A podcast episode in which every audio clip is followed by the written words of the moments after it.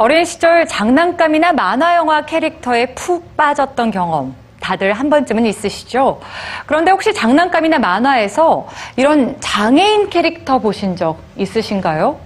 때론 당연하지 않은 것을 너무 당연하게 또 조금 다른 것을 틀리다고 여기진 않았는지 함께 생각해 보셨으면 좋겠습니다. 오늘의 뉴스지 만나보시죠.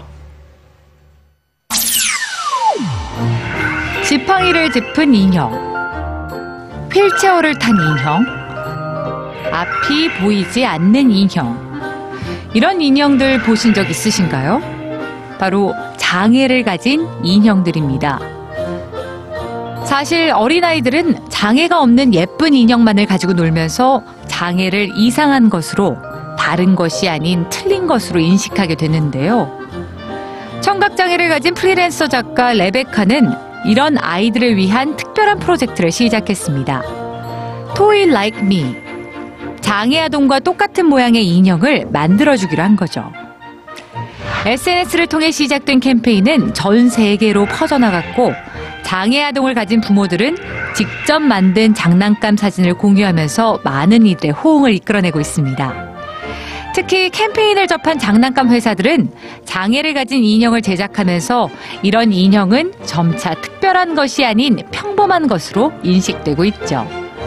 그리고 이제 아이들은 자신과 비슷하게 생긴 인형을 통해 더 이상 장애가 이상한 것이 아니라고 생각할 수 있게 됐습니다. 장난감 말고도 우리가 장애를 만나기 힘든 곳이 있는데요. 바로 텔레비전 속의 세상입니다. 영국에 사는 다니엘은 어느 날 9살 난 딸 에밀리에게 충격적인 질문을 듣게 됩니다. 아빠, 왜 텔레비전에는 휠체어를 탄 사람이 나오지 않나요?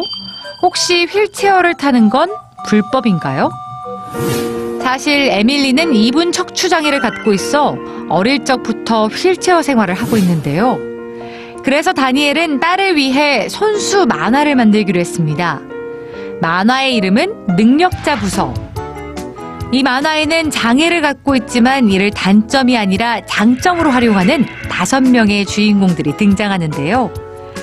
첨단 의족으로 적을 무찌르는 치타, 제트 엔진 휠체어를 타는 개, 시각을 잃은 유령 무사, 의수를 한 천재 외계인, 그리고 이들을 이끄는 리더는 바로 딸의 이름과 같은 에밀리입니다. 그녀는 레이저 총이 달린 특수 휠체어를 타고 탁월한 성품과 카리스마로 이 조직을 이끌죠. 장애를 이겨내고 슈퍼히어로가 된 주인공들의 이야기는 에밀리를 위로해줬을 뿐만 아니라 많은 사람들의 마음까지 움직여줬습니다. 덕분에 내년 3월 만화는 정식 출간을 앞두고 있는데요. 틀림이 아닌 다름. 장애는 잘못된 것이 아니라 다름을 인정하고 더불어 살아가는 것. 한 발짝만 물러서서 세상을 바라보세요. 편견 없이 세상을 보는 나를 발견할 수 있을 겁니다.